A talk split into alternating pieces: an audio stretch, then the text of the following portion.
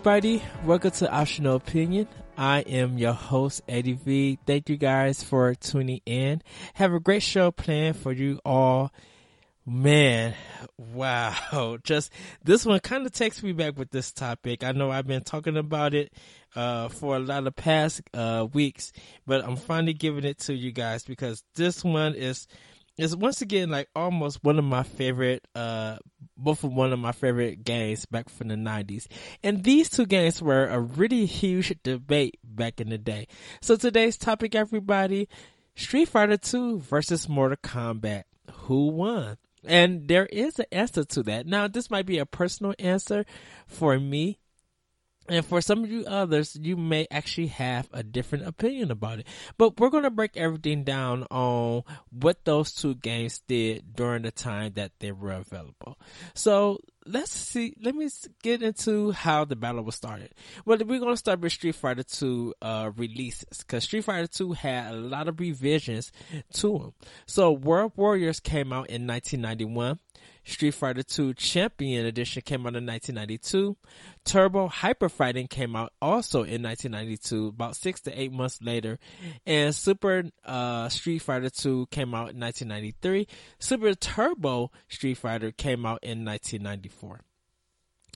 During that time, though, between Championship and Hyper Fighting, uh, Mortal Kombat entered on October 8th, 1992 and both of them were going into two different directions in a fighting game.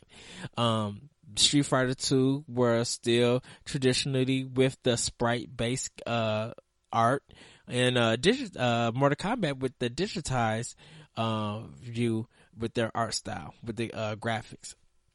And pretty much, uh, what would happen with digitized is that they would use real life actors.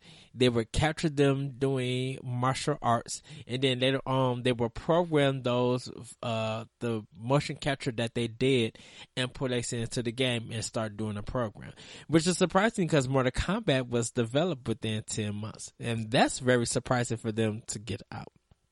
Now, during that time, uh, the, the debate was what was the best fighter, Street Fighter 2 or Mortal Kombat?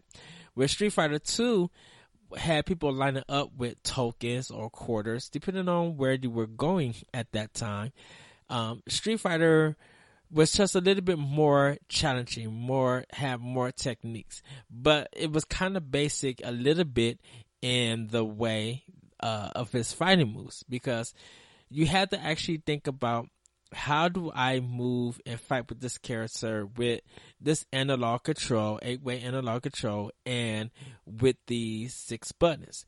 So Street Fighter 2, of course, entered directional movement for, um, their super moves, their special moves, like the Hadouken, the Dragon Punch.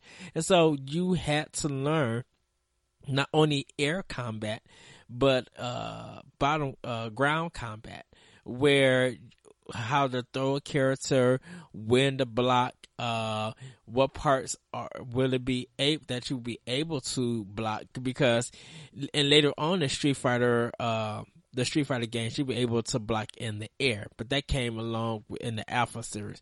Normally in the Street Fighter uh, 2 universe, when you attacked uh, in the air and someone was in the air attacking, you might actually get a, you know, hit them or, you know, both of you guys might sometimes collide at the same time. And later on in Super Street Fighter, you would uh, have a super bar that you would just power up. And when you got to that bar being like power up, you would do that special move two times and it will allow you to be able to do a, uh, you know, do like a special combo for that game. So it was interesting to see how Street Fighter 2 evolved throughout three years of its release. Even when it came out to Super Nintendo, it was very popular. And Street Fighter 2 kind of hold the record for a lot of uh, units being sold, not only in arcades, but also on home, home console. Mortal Kombat though, with this digitized graphics, they were able to do more.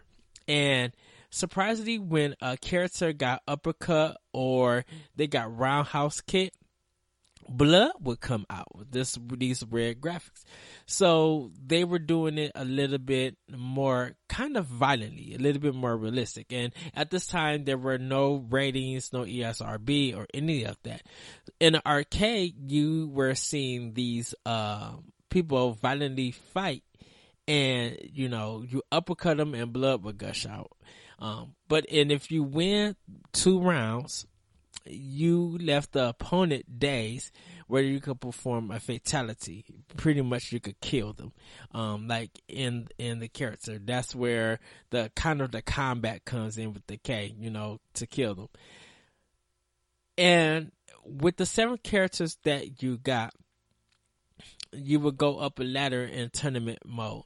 Uh, once a character enters in and play you, uh, you ha- kind of have to defend your spot if you want to continue going up to that arcade. Um, I mean, going up that ladder, or you would have to fight, um, or if that other person won, if they take over and go up. And surprisingly, in this game, in Mortal Kombat, there were only seven characters that you could choose from. And when we get to each uh, game, we'll um, break down all those characters. Um, but surprisingly, just like Street Fighter, um, they both had only one female. It wasn't until Super Street Fighter that they added Cammy um, to it. So it gave them a total of two female characters, where Mortal Kombat uh, 2 ended up having three characters. Um, when it got to Mortal Kombat 3, more female characters were added to the game. So, uh, you could kind of look at both games on how evolved they came with the female progression. Definitely with Street Fighter Five being out and Mortal Kombat XL, uh, kind of being out like, like the elite version of Mortal Kombat X. So, um, they both did something, but they all did something different. And, you know, of course, Street Fighter was, since it was, uh, sprite based, they had sweat when you hit them, and Mortal Kombat had blood. So when they both game, both of those games came to the Super Nintendo, uh, sometimes when you hit uh, Ryu or something or hit your character, it looks like a gush of blood supposed to be coming out, but it looks more like throw up, and uh, Mortal Kombat for Super Nintendo, in order to have some kind of blood in it, you had to use the Game Genie. Where the uh, game for Sega Genesis had the blood, and you had to do a, a, a code in there to get like those bloody fatalities. Um, and some of the fatalities in the Super Nintendo version was censored um, because at that time Nintendo didn't really allow like M-rated and violent games and stuff.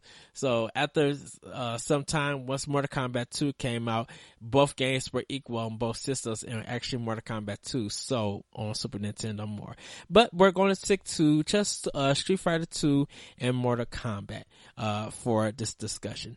So when I come back, we're actually going to start off talking about the popularity of Street Fighter 2.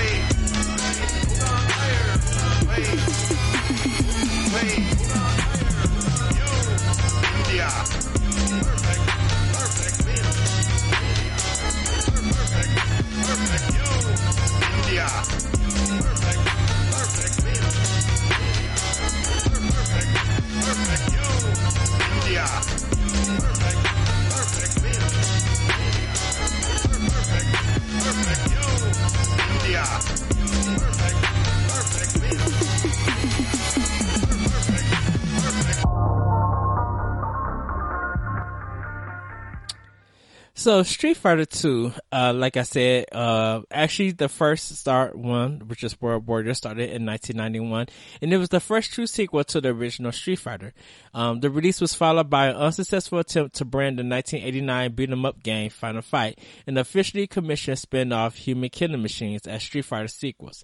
It was one of the earliest arcade games for Capcom's CP system hardware and was designed by Akira Nishitani and Akira Yasuda, who were also responsible for Final Fight and Forgotten Worlds. And I love Forgotten Worlds. Um, for those who don't know, Forgotten Worlds was like a two player, um, shoot 'em up, a shmup.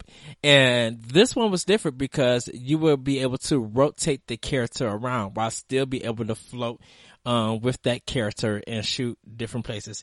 You actually had to, um, uh, when you get money or zenny as, as they call it, uh, which is, are these blue ores, depending on how the size they are, they were, you'll be able to go into the shops and purchase life or purchase, um, uh, extra uh, or you know purchase a, a, weapon like a special weapon yeah and this one introduced life bars and a shoot 'em up which was kind of cool during that time it was something really different i played forgotten worlds on the sega genesis and uh, yeah i'm get i'm gonna get back to uh to to what i'm talking about but check it out on youtube uh, or if you got the Capcom, I think Capcom um, arcade classics for PlayStation 2.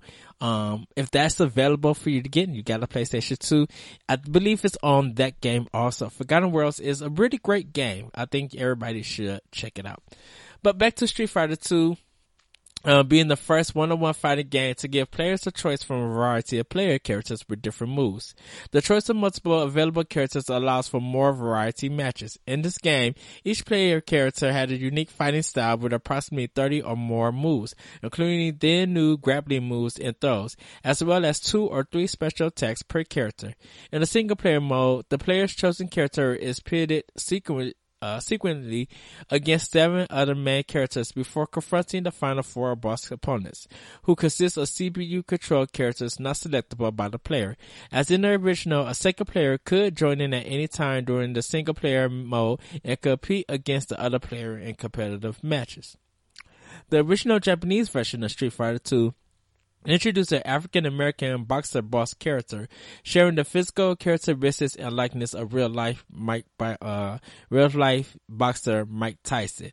Uh, in order to avoid a likeness infringement lawsuit from Tyson, Capcom rotated the names of three of the bosses, boss characters from international versions of the game. The final boss named Vega in the Japanese version was given the M. Bison name. The talent wielding Spanish warrior named Balrog in the Japanese version was renamed Vega and the boxer became Balrog. Street Fighter II eclipsed its predecessor in popularity, eventually turning Street Fighter into a multimedia franchise.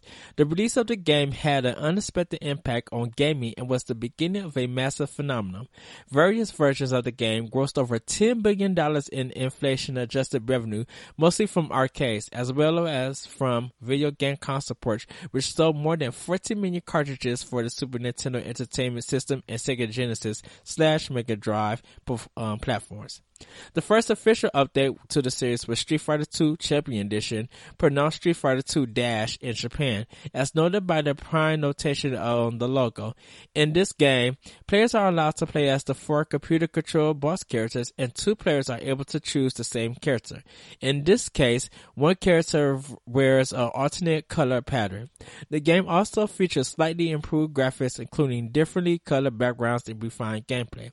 A second upgrade titled Street Fighter 2 Turbo Hyper Fighting called Street Fighter 2 Dash Turbo in Japan was produced in response to the various bootleg editions of the game. Hyper Fighting offers faster gameplay than its predecessors, different character costume colors, and uh, new special techniques. Super Street Fighter II The New Challengers was the third revision, gives the game a complete graphical and musical overhaul and introduces four new playable characters. It is also the first game for Capcom CP System 2 arcade hardware. The fifth arcade installment, Super Street Fighter II Turbo Super, uh, Super Street Fighter II X in Japan, brings back the faster gameplay of hyper fighting, a new type of special technique known as super combos, and a to character Akuma. Numerous home versions of the Street Fighter 2 games have been produced following the release of the original game. The original version, Street Fighter 2 The World Warriors, was ported to the Super NES in 1992. As of 2008, the original Super NES game is still Capcom's best-selling game, was followed by a Japanese-only port of Street Fighter 2 Dash for the PC Engine in 1993. That year, Hyper Fighting received two different home versions as well. A Super NES version titled Street Fighter 2 Turbo and a Mega Drive slash Genesis counterpart titled Street Fighter 2 Special Champion Edition, titled Street Fighter 2 Dash Plus in Japan. The following game, Super Street Fighter 2, was also ported to the Super NES and Genesis in 1994. Later that year, Super Street Fighter 2 Turbo was released for the 3DO interactive multiplayer and also appeared in a PC version and uh, version and Windows released by the now defunct GameTek. In 1997, Capcom released Street Fighter Collection for the PlayStation and Sega Saturn. This is a compilation that includes Super and Super Turbo as well as Street Fighter 2 Alpha Gold, titled Street Fighter Zero 2 Dash in Japan, an updated version of Street Fighter Alpha 2. It was um, it was followed by Street Fighter Collection 2 titled uh, Capcom Generations Volume 5 in Japan and also released to PlayStation and Saturn, which includes the original Street Fighter 2 Champion Edition and Hyper Fighting. In 2000, Capcom released Super Street Fighter 2 X for a matching service exclusively in Japan for the Dreamcast. This version of the game features an online two-player versus mode. In 2003, Capcom released Hyper Street Fighter 2 the Anniversary Edition for the arcades in Japan and Asia to commemorate the 15th anniversary of the series. As the final arcade installment, the game is a hybrid version of Super Turbo, which allows players to select between versions of characters from all five previous Street Fighter 2 games. Hyper was released in North America and the PAL region via its ports for the PlayStation 2 and the Xbox. Released as part of the Street Fighter Anniversary Collection, along with Street Fighter 3 Third Strike. In 2005, the three games in Street Fighter Collection 2 were included in Capcom Classic Collections Volume 1 for PlayStation 2 and Xbox. A version of Super Turbo along with the original Street Fighter was later included in 2007 compilation Capcom Classics Collection Volume 2, also released for the PlayStation 2 and Xbox. Street Fighter 2 and Super Street Fighter 2 are also available as downloadable games for selected cellular phone services. An update version of Super Street Fighter 2 Turbo came to the PlayStation Network and Xbox Live Arcade services in November 2008. The game, titled Super Street Fighter 2 Turbo HD Remix, has fully redrawn artwork including HD sprites 4.5 the time uh, times the original size. Drawn by artists from Udon, this is the first time the Street Fighter characters have had new sprites drawn by Capcom since Capcom vs. SNK 2 in 2001. The game has several changes which, which addresses character balancing issues, but also features the original arcade version gameplay so that players can choose between the two. Ultra Street Fighter 2 The Final Challengers is an update version of 1994's Super Street Fighter 2 Turbo for the Nintendo Switch console. The game features two graphical styles, classic pixel art and updated high definition art. New gameplay mechanics and modes have been introduced and tweaks have been made to the game's balance. This game also features two more characters, who were classic alternate e, uh, alternate evil form of the classic characters Ryu and Ken, Evil Ryu and Violent Ken, while Akuma is now a regular playable character. So that's just some history of the Street Fighter franchise. I know that was a lot to include with the other systems, but that's how many times that this game has literally been released. And like I said, it was one of the kind of like the leading arcade games back in the day, um, for it. Now, what was surprising about Street Fighter 2 is that they had one particular character that I kind of mentioned, um, for it. But before we get into that, uh, we're going to actually talk about some of the characters that were in the game. So mostly the first character that everybody will definitely recognize is Ryu. Um, he was a Japanese karate, uh, karateka seeking to hone his skills. Um, next, just going through the list was E Honda, a sumo wrestler from Japan, Blanka, a beast-like mutant from Brazil who was raised in the jungle, Guile, a former USAF Special Forces operative for the United States, seeking to defeat the man who killed his best friend Charlie. Ken, Ryu's rival and former training partner from the United States. Chun Li, a Chinese martial artist who works as an Interpol officer. Seeking to avenge her deceased father, she is the only female character. Zangief, a pro wrestler from the USSR, and Dhalsim, a fire-breathing yoga master from India. And like I mentioned uh, in uh, the earlier part, that uh, Balrog is an American boxer, uh, uh African American boxer designed with a similar appearance to Mike Tyson. Vega, a Spanish torero who wields a claw and uses a unique style of ninjutsu. Sagat, uh, or Sagat, a Thai, uh, boxer, kickboxer, and former World Warrior champion from the original Street Fighter, who was scarred by Ryu in the end of the previous tournament. He did a dragon punch across his chest, so that's why you'll see that mark on him.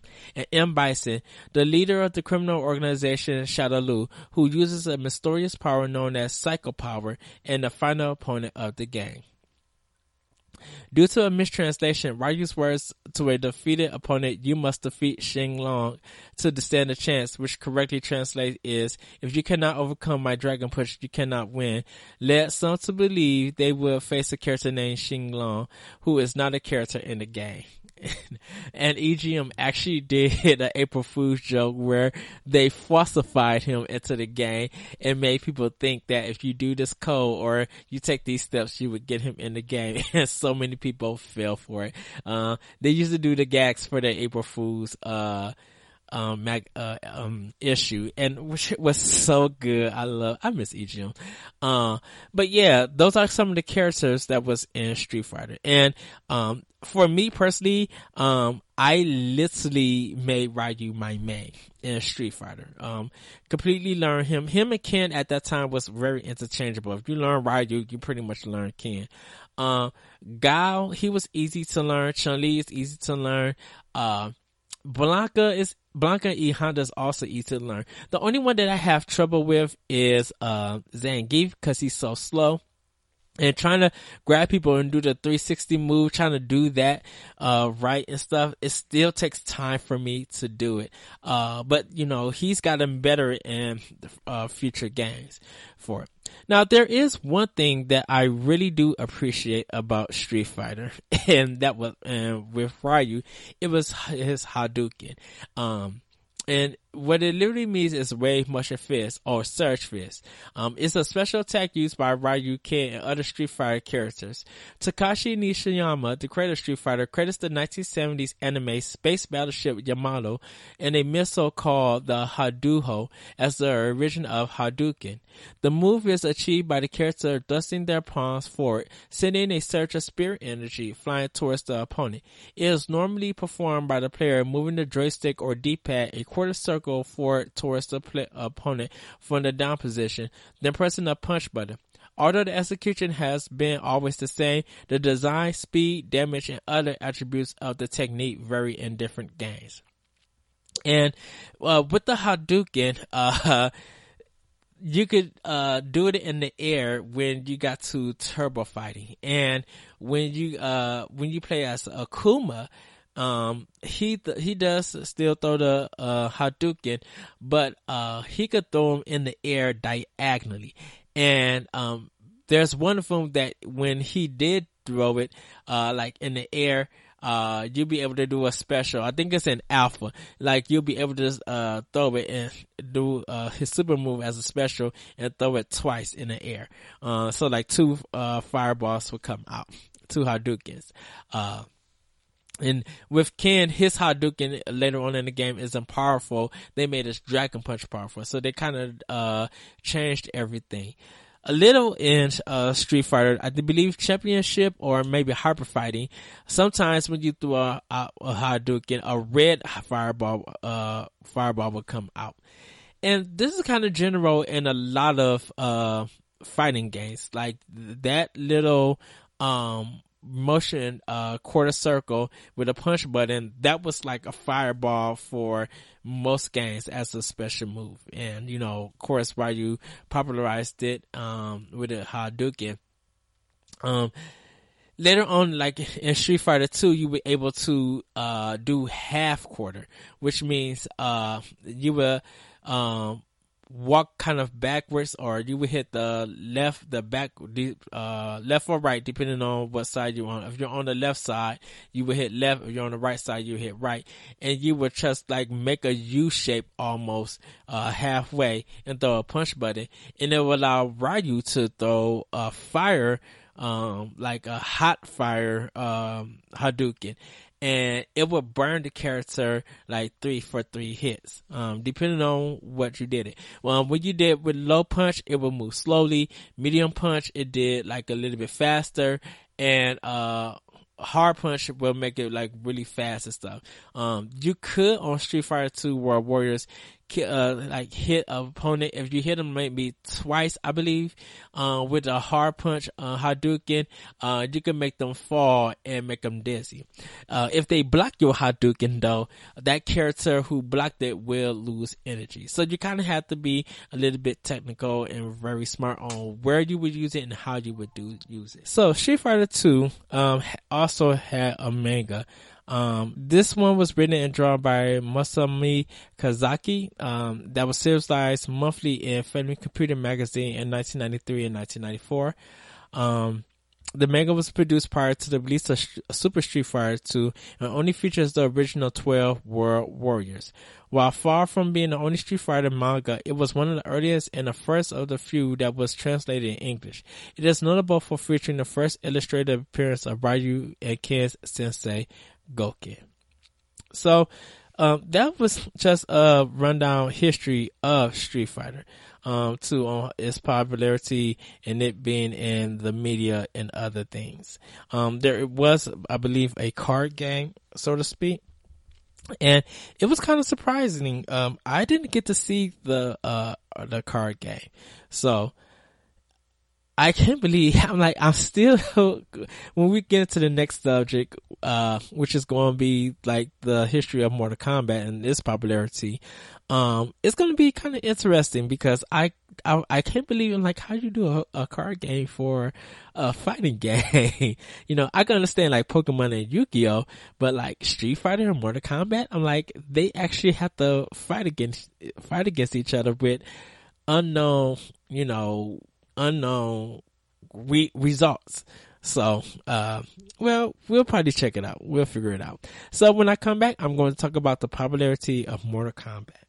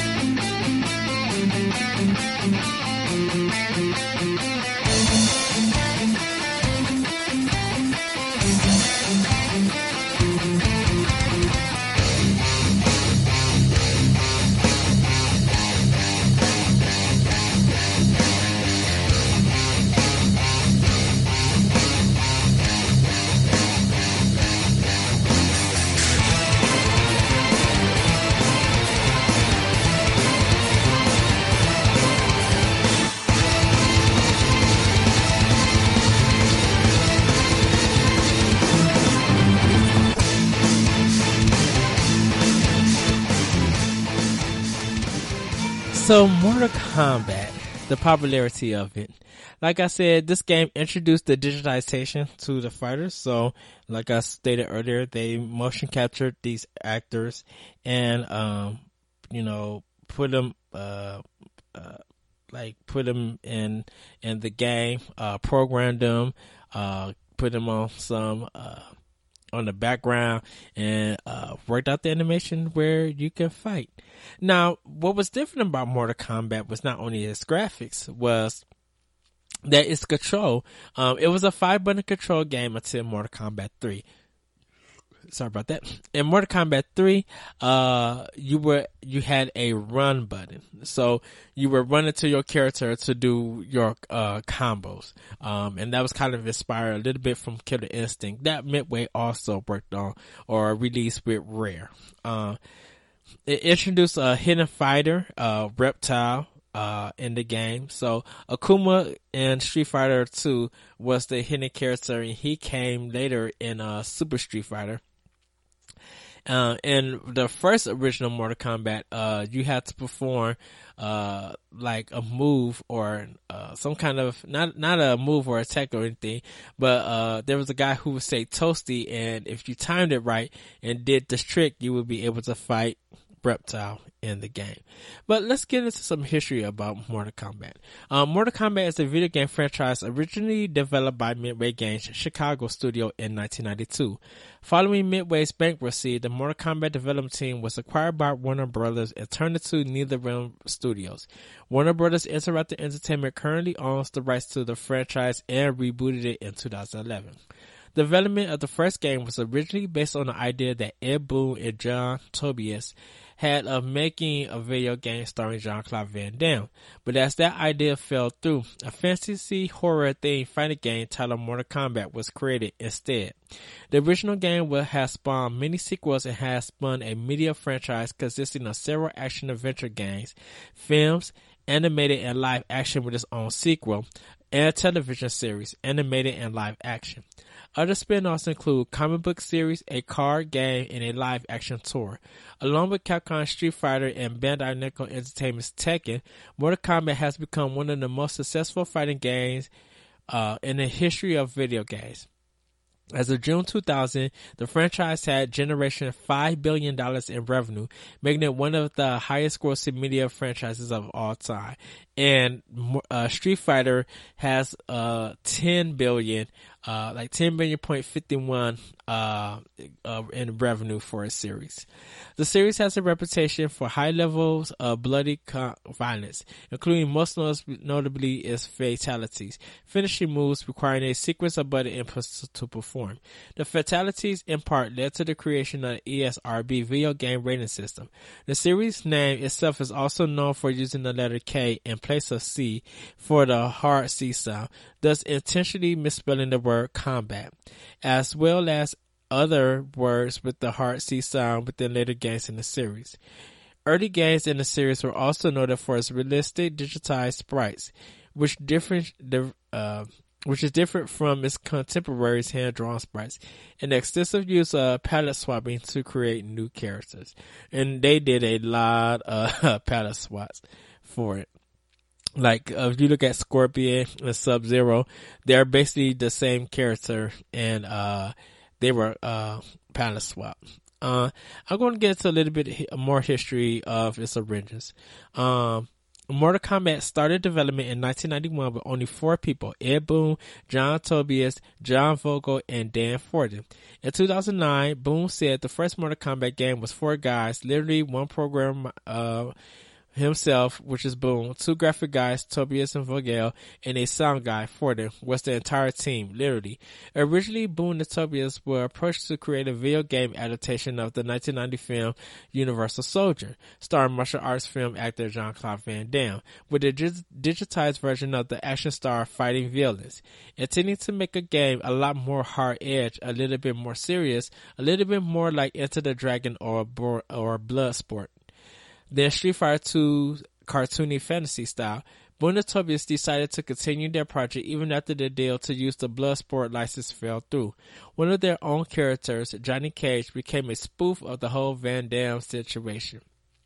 John Tobias said that his inspiration for the game's story and characters came from the Chinese mythology and some of the stories of rumor events about the Shaolin monks. Regarding the film Big Trouble in Little Ch- China, Tobias wrote that although this movie kind of Americanized my obsession for supernatural kung fu films from China, it was not my biggest influence. My biggest influence came from Tsui Hark films, Zu Warriors and The Swordsman. We had to get them from bootleggers in Chicago's Chinatown. Tobias' writing and artistic input on the series ended in 1997. Fifteen years later, he said, I knew exactly what I was going to do with a future story. A few years ago, I wrote a sort of sequel to the first Mortal Kombat film and an advancement to the game's mythological roots. The goal was to not run away from what came before with a retelling, but to move the things forward. I did it for fun as an exercise in screenwriting, but it felt good to get that out of my system.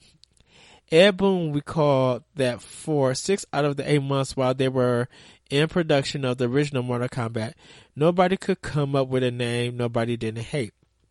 Some of the names suggested included uh, Kumite, Dragon Attack, death blow, and just fatality. Someone had written down combat on the drawing board for the names in Boon's office, and then someone wrote a K over the C, according to Boon, just to be kind of weird. Steve Ritchie, a pinball designer at that time, was sitting in Boon's office and saw the word combat and said to Boon, why don't you call it, why don't you name it Mortal Kombat? And that name just stuck. Since then, the series uses the letter K in place of C for various words containing the hard C style.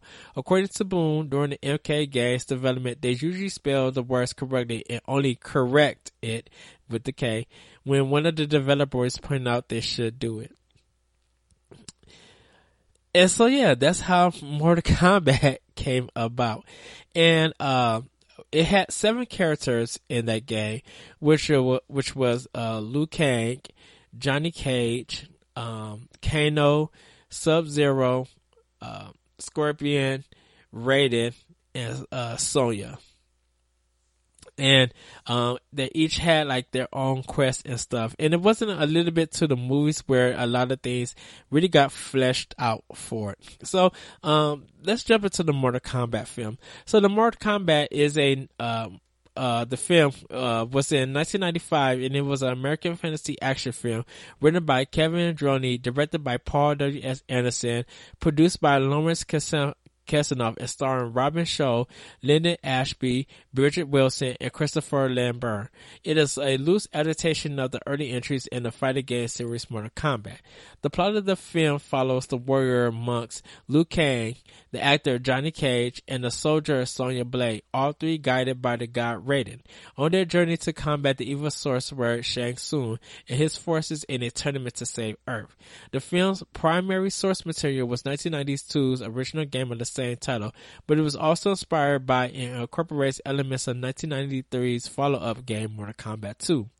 Mortal Kombat, a Lawrence Kasanoff Threshold Entertainment production in association with, uh, association with Midway Games, was filmed primarily in Los Angeles as well as on location in Thailand, and premiered on August 18, 1995 in the United States. It received mixed reviews from the critics with praise towards its martial arts sequence, atmosphere, exotic locations, and production values, whereas the performance were criticized along with the simple script. Its tie-in media included hit soundtracks, Mortal Kombat motion picture score, and Mortal Kombat original motion picture soundtrack, and a prequel animated film, The Journey Begins. Mortal Kombat spent three weeks as the number one film at the U.S. box office, earning over $122 million worldwide. Threshold Entertainment followed with a 1997 sequel film, Mortal Kombat Annihilation, and created two spin-off television series, Mortal Kombat Defenders of the Realm and Mortal Kombat Conquest. A Mortal Kombat film reboot was announced by New Line Cinema in 2011. And there's also some Mortal Kombat shorts that you guys can also check out on YouTube. Now, uh, Mortal Kombat the album, uh, this one, like, like, you guys just heard in the, um, interlude, uh, that, it's like a techno kind of beat and that's just that one song made this album go platinum. So uh, you can check it out and listen to it. Uh, but Mortal Kombat: The Defenders of the Realm uh, was the animated series on once again, like I said, USA Network. Like I said, follow after um, Street Fighter, and it was a 13 episode series from September to December 1996. Um, the show served as a combination of an alternative sequel to the first Mortal Kombat film and the events of Ultimate Mortal Kombat 3. So, um, they have, cause they have like Shiva and, uh, all the other characters from Mortal Kombat 2 and 3 in the game. Um, I mean, from that game in that series. Now, there was a TV show here in, uh, Chicago or in my area, North Chicago. Uh, we have a channel called WCIU Channel U. Um, when you have cable, it's channel, it was channel 13. And if you didn't have cable, it was channel 26, uh, depending on what TV you were using. Um, Mortal Kombat Conquest is an American martial arts television series that aired for one season from 1998 and 1999. It was based on the Mortal Kombat fighting game series. The program was filmed at Disney MG, MGM Studios in Orlando, Florida.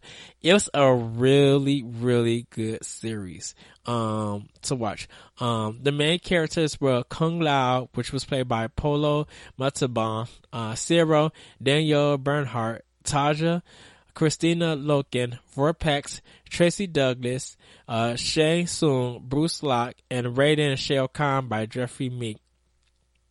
So there were 43 minutes each. Um, there were 22 episodes, so you guys can see. Uh, they might have them on on YouTube, um, but you can see uh, how that show was. The martial arts in it was amazing.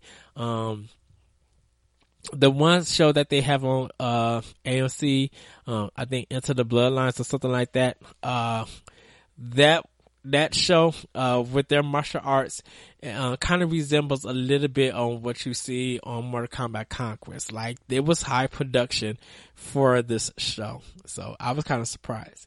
Now, like I talked about the Mortal Kombat card game, um, it's an out of print collectible card game released in 1996 by Brady Games in cooperation with Midway Games. It is based on the Mortal Kombat video game series, but without excessive violence like its video game counterparts. Um, the game featured all of the playable characters from the first two MK titles, Mortal Kombat and Mortal Kombat 2, as well as the hidden and boss characters. The game consists of, uh, of a set of 300 unique cards, each with a rarity level of either bronze, silver, or gold. The cards were available in 60 card starter packs and 15 card booster packs. Um, so, I uh shout out to Tony of you guys listen to um the, our depression episode. He the one that told me about the Mortal Kombat uh the Mortal Kombat card and I was like kind of shocked. I was just like, "Wait, what? They got a card game?" it it was kind of interesting to like really uh uh read about it and I think he showed me actually a picture of it. So, but um, there was controversy with Mortal Kombat. Um, and we're going to just talk a little bit about them. They're not too long. Um, the first one was Daniel Pesina versus Midway Manufacturing Company. In 1996, actor Daniel Pesina, who portrayed Johnny Cage, Sub-Zero, Scorpion, Reptile, Smoke, and Noob Saibot in the first two games, sued Midway Games, Williams Electronic Games uh, Incorporated, Acclaim Entertainment, Nintendo, and Sega. He alleged that all defendants used his persona, name, and likeness without authorization in the home version of Mortal Kombat and Mortal Kombat 2 and the related products. The case was tried in the United States District Court for the Northern District of Illinois with Judge Elaine E. Bucklo presiding. The court concluded that alleged use of martial artist name, likeness, or persona in a martial arts video game did not violate his common law right of publicity. Philip Ahn, Elizabeth Malecki, and Katalin Zamiar versus Midway Manufacturing at uh, ETAL. In 1996, Mortal Kombat and Mortal Kombat 2 actors Philip Ahn, who was Shang Tsung, Elizabeth Malecki, uh, Sonya Blade, and Catalina Zamiar, Kitana, Mileena, and Jay jointly sued Midway Games Williams uh, Electronic Games acclaimed Nintendo and Sega for using their likeness in an unauthorized way. They sought a constructive trust on all monies defendants received and continue to receive from their alleged breach of other duties to the plaintiffs. Ahn, Zamiar, and Malecki alleged that they were only modeling for the coin-operated video game, not the subsequent home video home computer and uh, handheld versions of the game. With Judge Robert William uh, Gettleman presiding in the North District of Illinois Court, the plaintiffs lost on all accounts because they had all consented to the videotaping and because the choreography and choice of movements used in the game were not jointly authored by the individuals. Williams, uh, no, Wilson versus Midway Games Incorporated. In 1997, 13-year-old Noah Wilson was killed by Yancy Salazar, also 13. Salazar stabbed Wilson in the chest with a knife with a kitchen knife and severed his aorta, leaving Wilson to die after an hour of massive blood loss. The victim's mother, Andrea Wilson, alleged that her son was killed due to Salazar's strong interest in Mortal Kombat. She claimed that Salazar was so obsessed with the game that he thought he was actually um, the Mortal Kombat character Cyrax, who she claimed used a fatality in which he grasped the opponent in a headlock and stabbed the opponents in the chest. In fact, this fatality did not exist and was never performed by the character Cyrax. With Judge Janet Bond Arterton presiding, the case was tried in the United States District Court for the District of Connecticut. The court, the court ruled that Wilson's complaint failed to state a claim upon which relief can be granted. Uh, royalty lawsuits related to Time Warner's 2009 acquisition of Midway assets. Now, uh, this one deals with like uh, uh Lawrence Kasanoff. In 2009, Lawrence Kasanoff, producer of the Mortal Kombat films, TV series, soundtracks, and live tour, and his company, Threshold Entertainment, sued Midway in bankruptcy court. Kasanoff sued over what he claimed were his intellectual property IP interests in the franchise. He was attempting to preserve his intellectual property rights, including copyrights to certain Mortal Kombat characters, and to retain the right to create derivative film and television products based on the franchise. Kasanoff attempted to block a $33 million bid for Mortal Kombat assets by Time Warner, whose New Line Cinema developed movies based on the franchise. Kasanoff's complaint stated, the Mortal Kombat series as it stands today is far more a creation of Threshold and Kasanoff than of Midway. Midway, Midway's creative input was almost entirely limited to the video games. On their own, the video games provided only minimal backstory and mythology and only flat stock characters. Kasanoff and Threshold were responsible for virtually all of the creative input that went into turn went into uh, turning the video game concept into a multimedia enterprise. Two other lawsuits related to millions of dollars of unpaid royalties were filed during the periods of 2000 to 2004 and 2005 to 2008.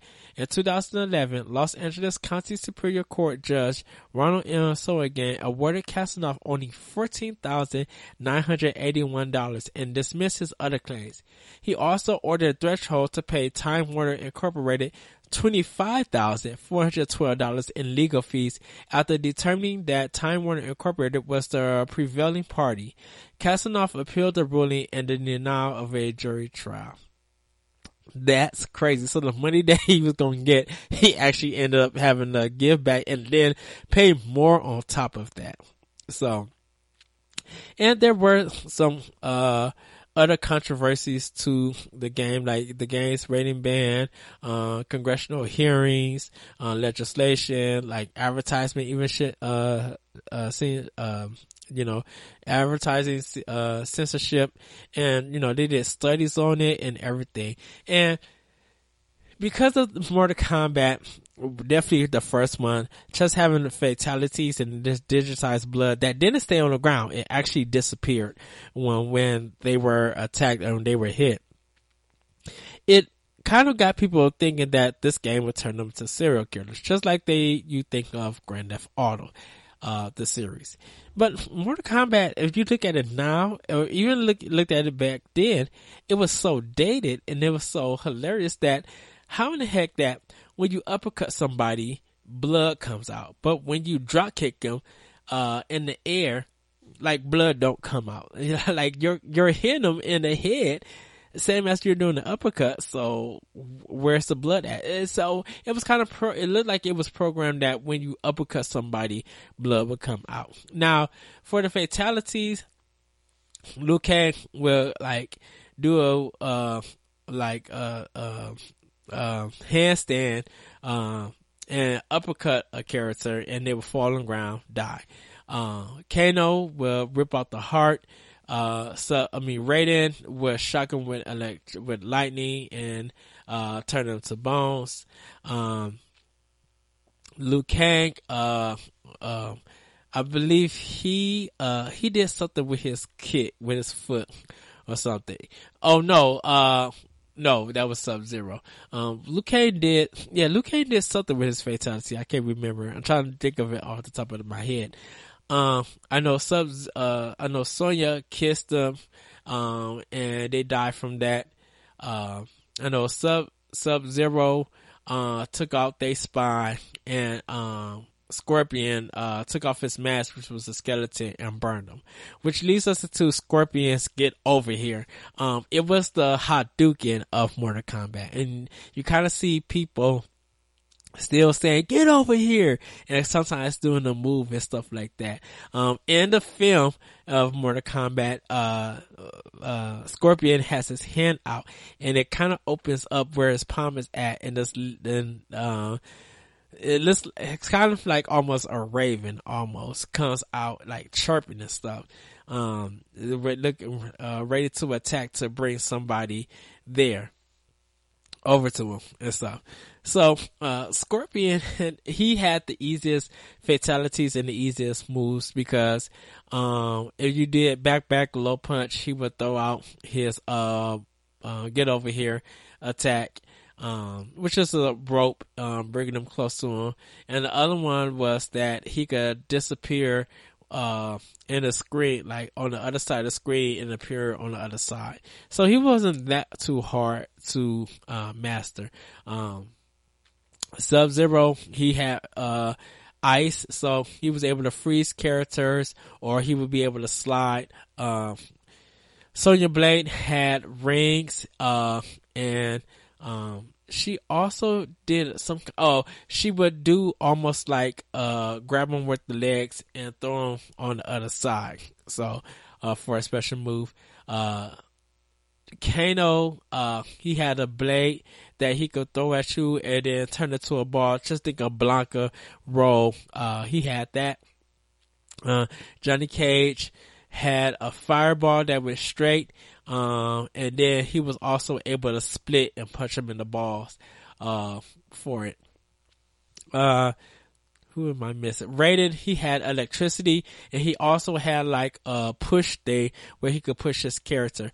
Um, he also had teleporting in the game, but I think that was part two. I don't think that was part one that he was able to teleport, but I know he was able to do electricity and he was able to push.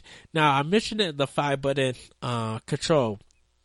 So when you push back low kick, you will foot sweep. When you push uh, back and press high kick, you will do a roundhouse.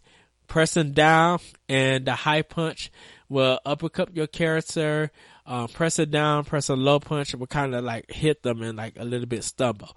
Um, pressing down and uh, kick buttons would just like uh, almost do like a foot sweep, but they wouldn't move or anything.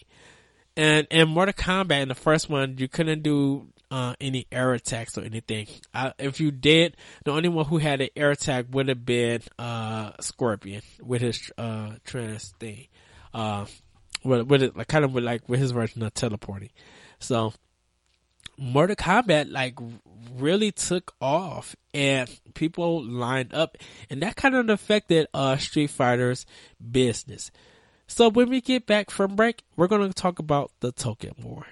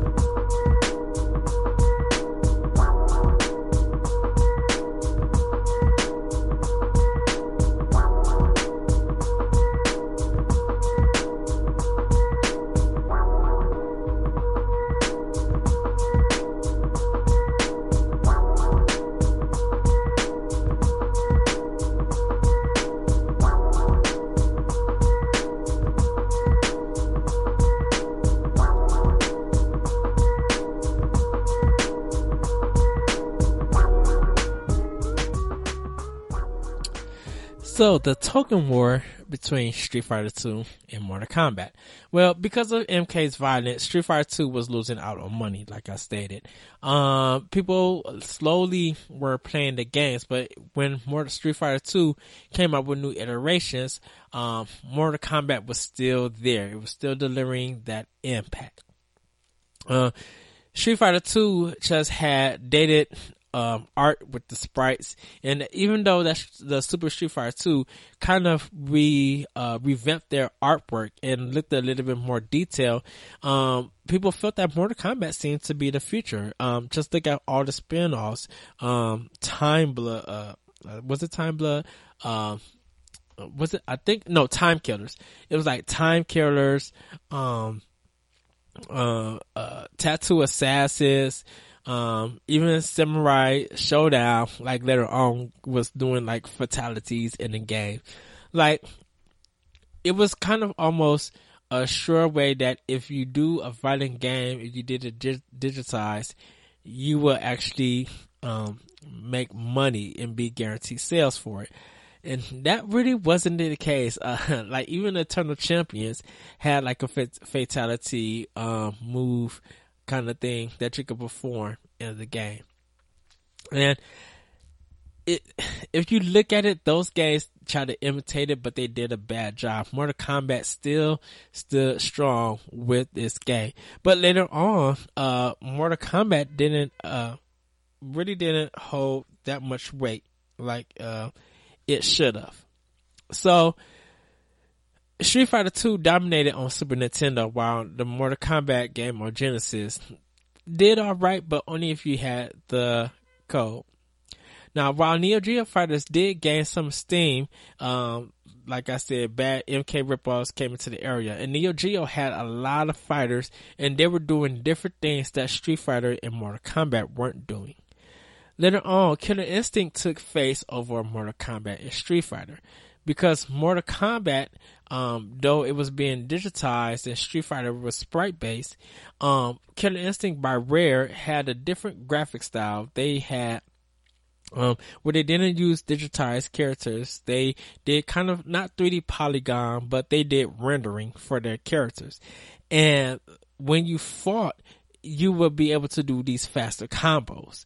And those combos would lead into ultra combos, would lead you know, to combo breakers. And it was the fluidity of seeing these fighters and, you know, being the way they was designed and, you know, being allowed to fight that fast. So the speed of the game with this combos were very impressive.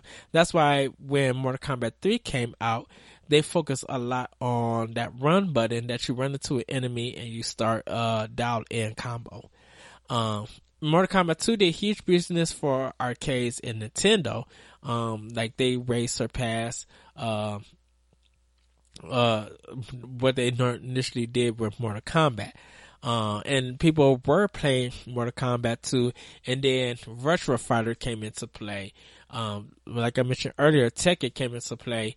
Soul Calibur, Soul Edge came into play in arcades. So they were taking over some of the fighting. Um, with the sprite base, um, Capcom had Darkstalkers, and that was making the money. And then they ended up bringing out uh, Street Fighter Alpha, uh, which were uh, kind of a reimagine or a remake of the first game, but um, it, they I see it as a reimagine of the Street Fighter series, where you had two different char- um, two different uh, characters, uh, uh, you know, Ken and Ryu uh, with Sagat, but and Birdie, but some of the other characters that was in the original Street Fighter weren't into Street Fighter Alpha.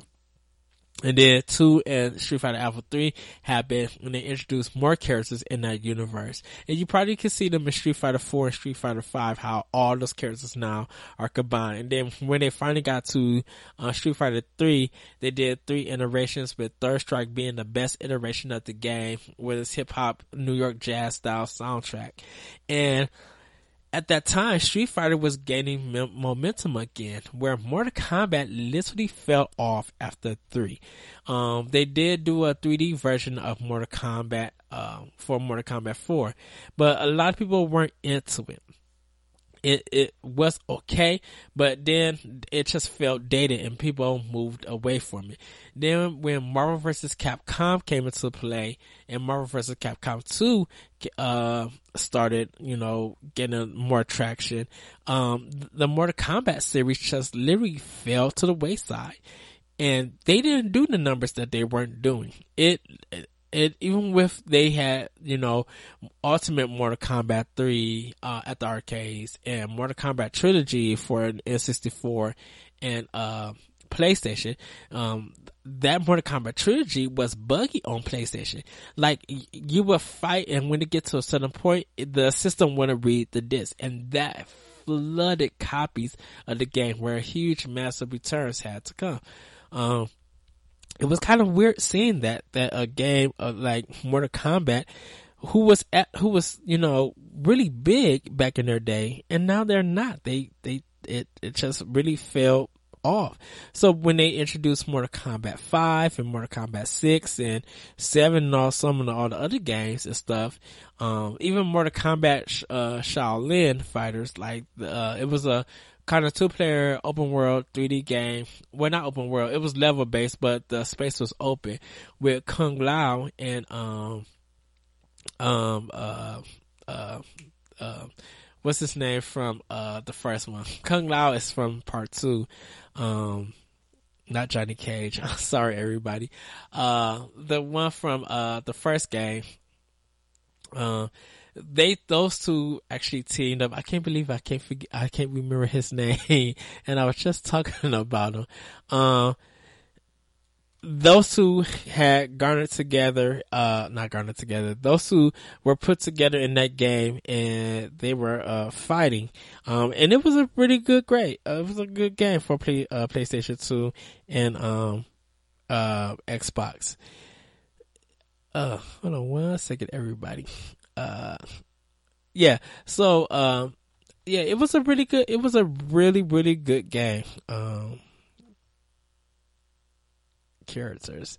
Uh, da, da, da. Kang, that's what it is. I'm sorry, everybody, about that. I don't know. I just had had a moment of forgetfulness.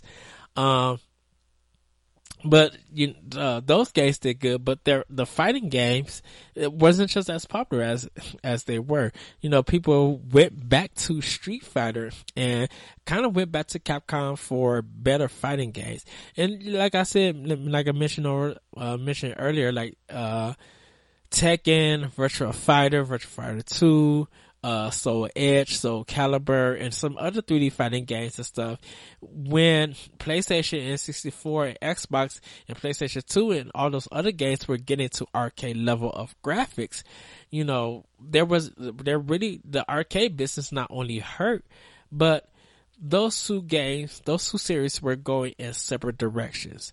You know, with after Street Fighter 2, uh, Street Fighter 3, but before Street Fighter 3, you had the crossovers. You had Capcom versus SNK.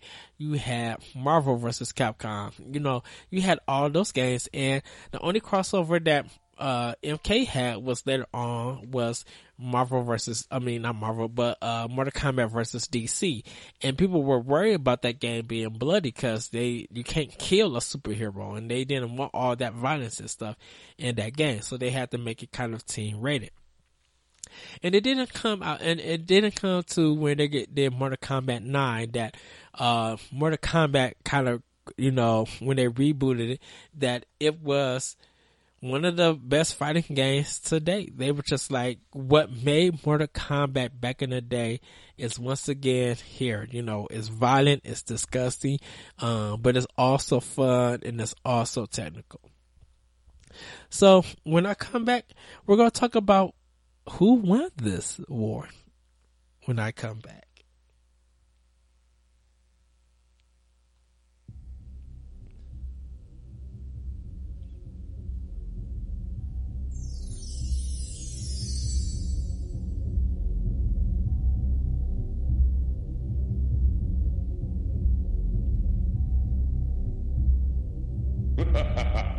Is that your best?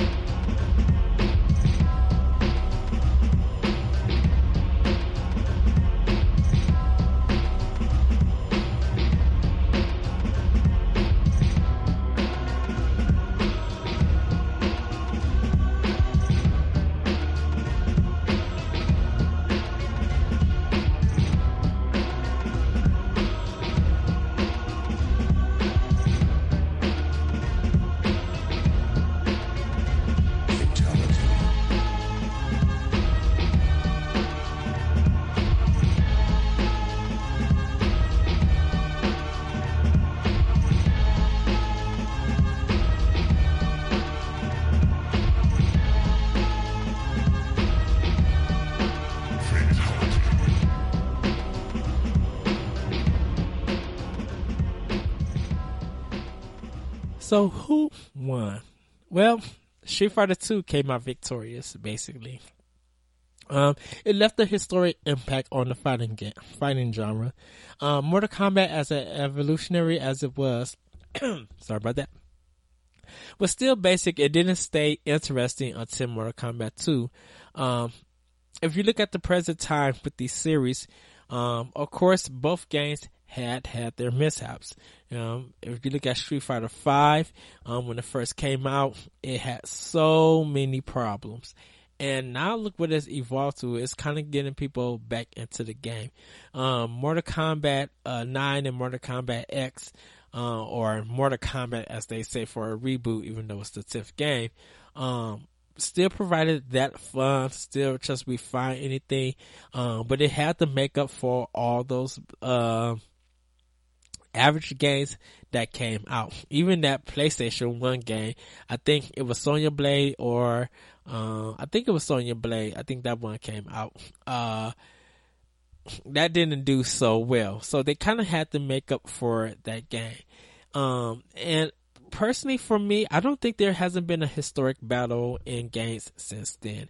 Um, as in the fighting community of like which game is better than this game. Now it feels like all fighting games do something different and are on their own kind of level of play. So if you look at more uh, Mortal Kombat and Street Fighter, like their history and what each of them did, you kind of can like respect on what they did introduce and what you see now in fighting games of today and how some of those traits were like has been evolved.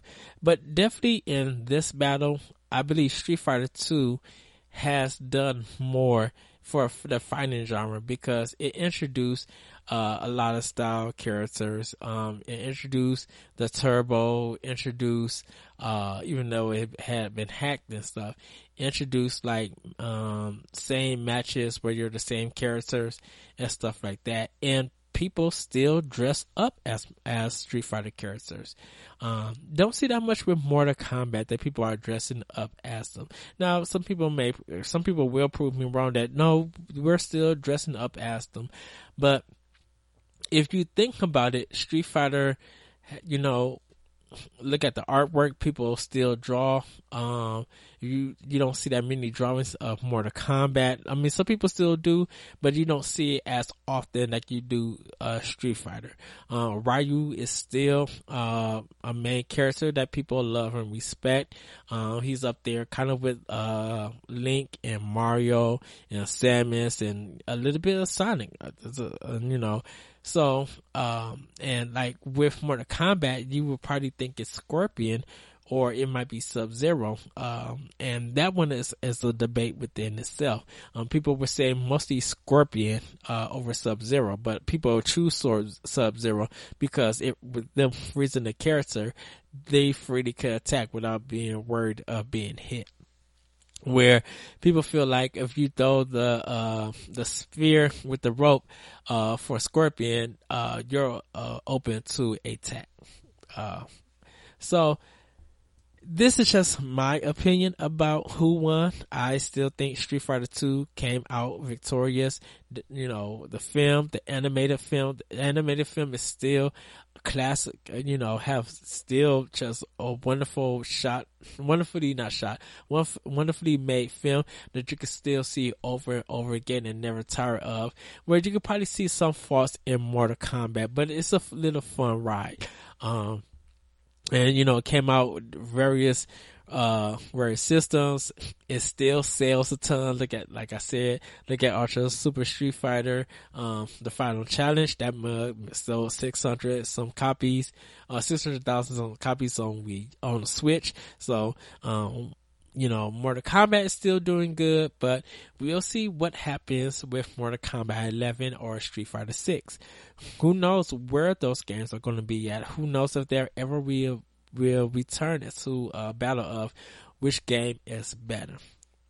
So with that, everybody, we're going to get into some plugs, and I will be right back.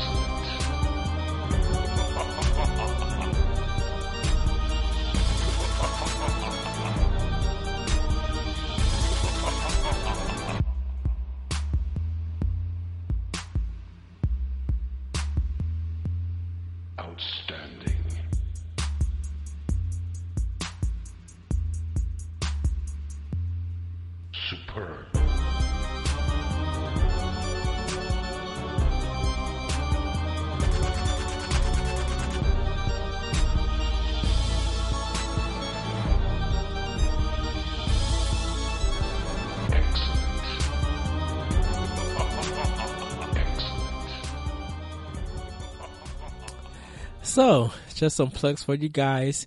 Uh, you can check out Optional Opinion on SoundCloud, iTunes, Google Play, and other podcast apps.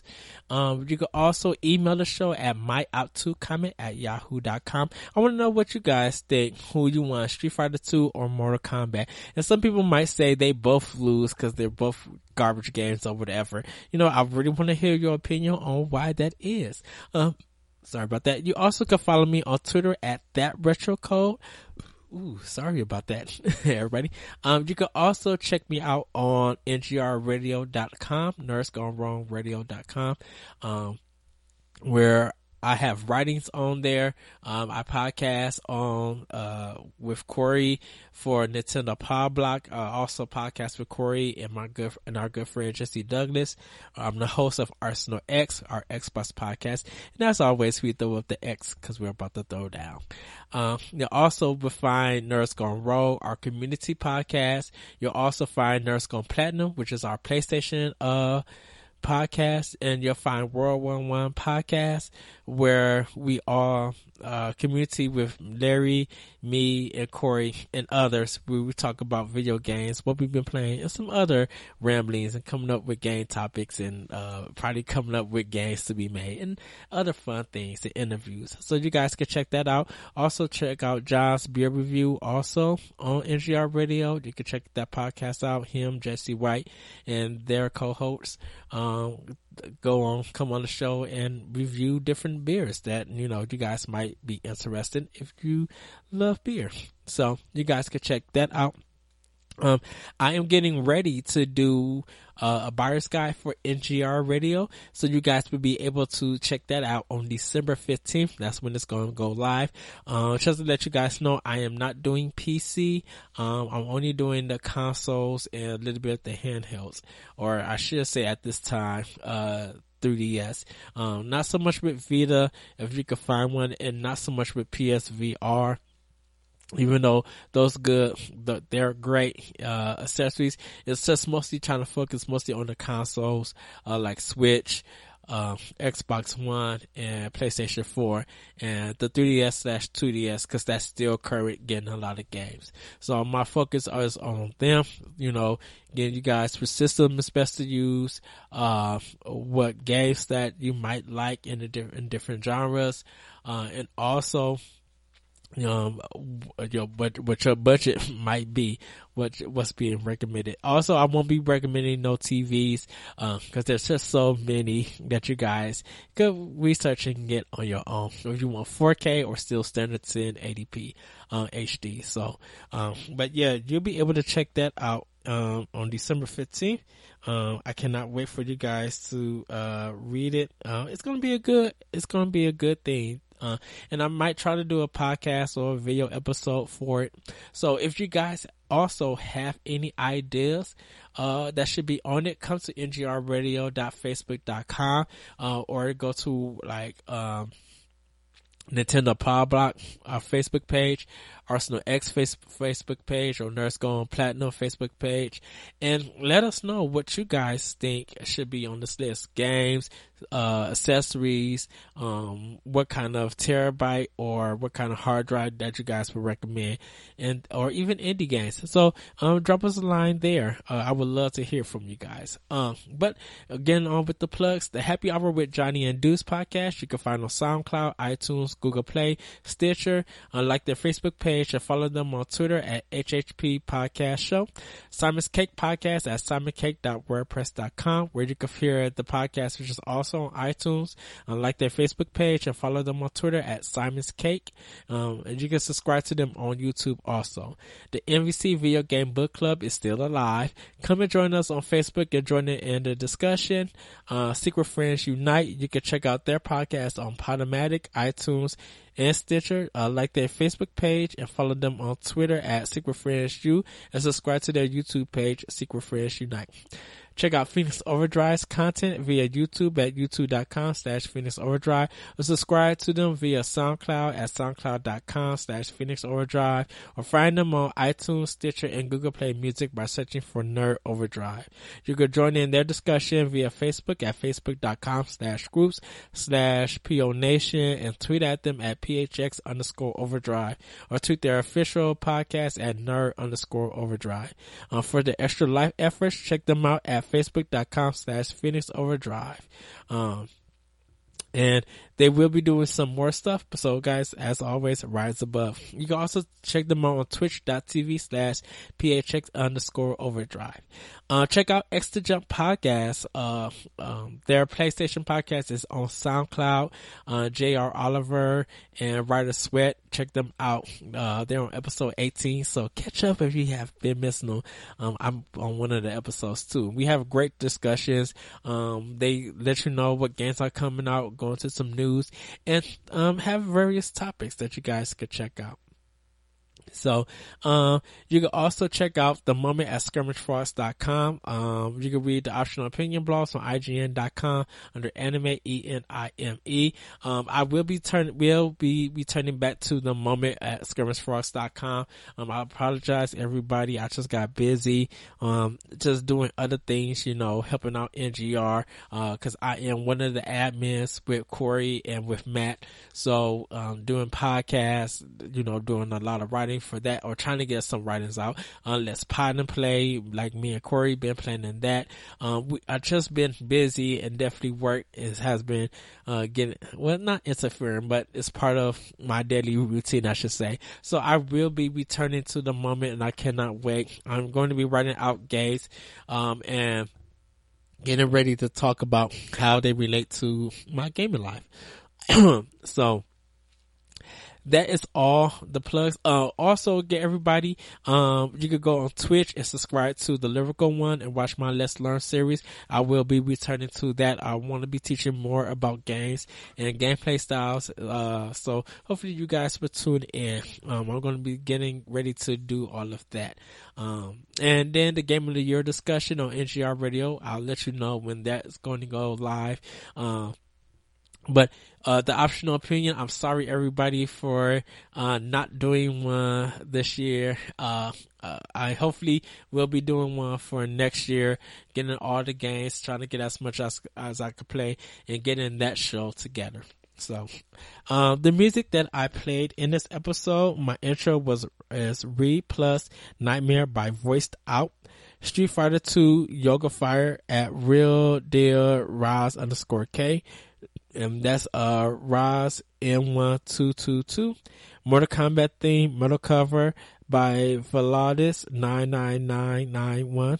That's four nines in the one, so V L A D I S. Um, Street Fighter 3 Third Strike Abuki Hip Hop Remix by Blue Rhythms uh, with a Z. Uh, Magic X Beat Mortal Kombat Trilogy The Pit 3 Remix by Magic X Beats and Mortal Kombat 3 Church Hip Hop Instrumental by Rick Romo. Um, this last one is Street Fighter 2 DJ uh, remix by Scratch Bastard. Scratch Bastard TV is his uh channel that you guys can check out. Uh, thank you guys once again for tuning in. Hope you guys had a great week, great weekend. If this episode sound a little bit jittery, I do apologize. Um, a lot of technical things happen while doing this recording. Uh, so I'm going to try to get it together. Um, and hopefully you guys just let me know how it turns out. Um, but once again, like I said, everybody have a great week. Have a great weekend whenever you hear this podcast. Have fun, gaming, enjoy the time that you're spending with family and friends because you never know what will happen tomorrow. Um, get some good, uh, sales in if you can for new games and new systems. And I will see you guys for December 15th for, uh, the buyer's guide. Hopefully you guys will read that. Um, I will have some more episodes of optional opinion coming out. I'm getting ready, uh, to do the Columbine discussion, um, and do, uh, get ready to do Rime. Um, uh, I probably have to replay that game and take some, uh, more notes and stuff. Because now that the game is out for Switch, um, hopefully everybody have enough time to play it and beat it and, uh, I'll be able to discuss that game and uh, talk about my review for that game because I think Rime is a really great game that came out this year. So that with, with that, everybody, I am out. Peace.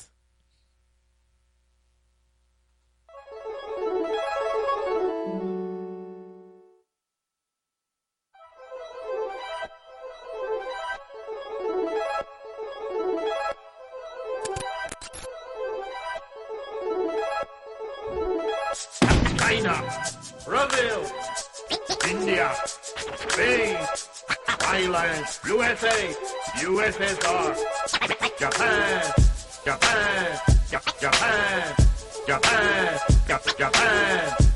Round one. Fight, fight, fight you.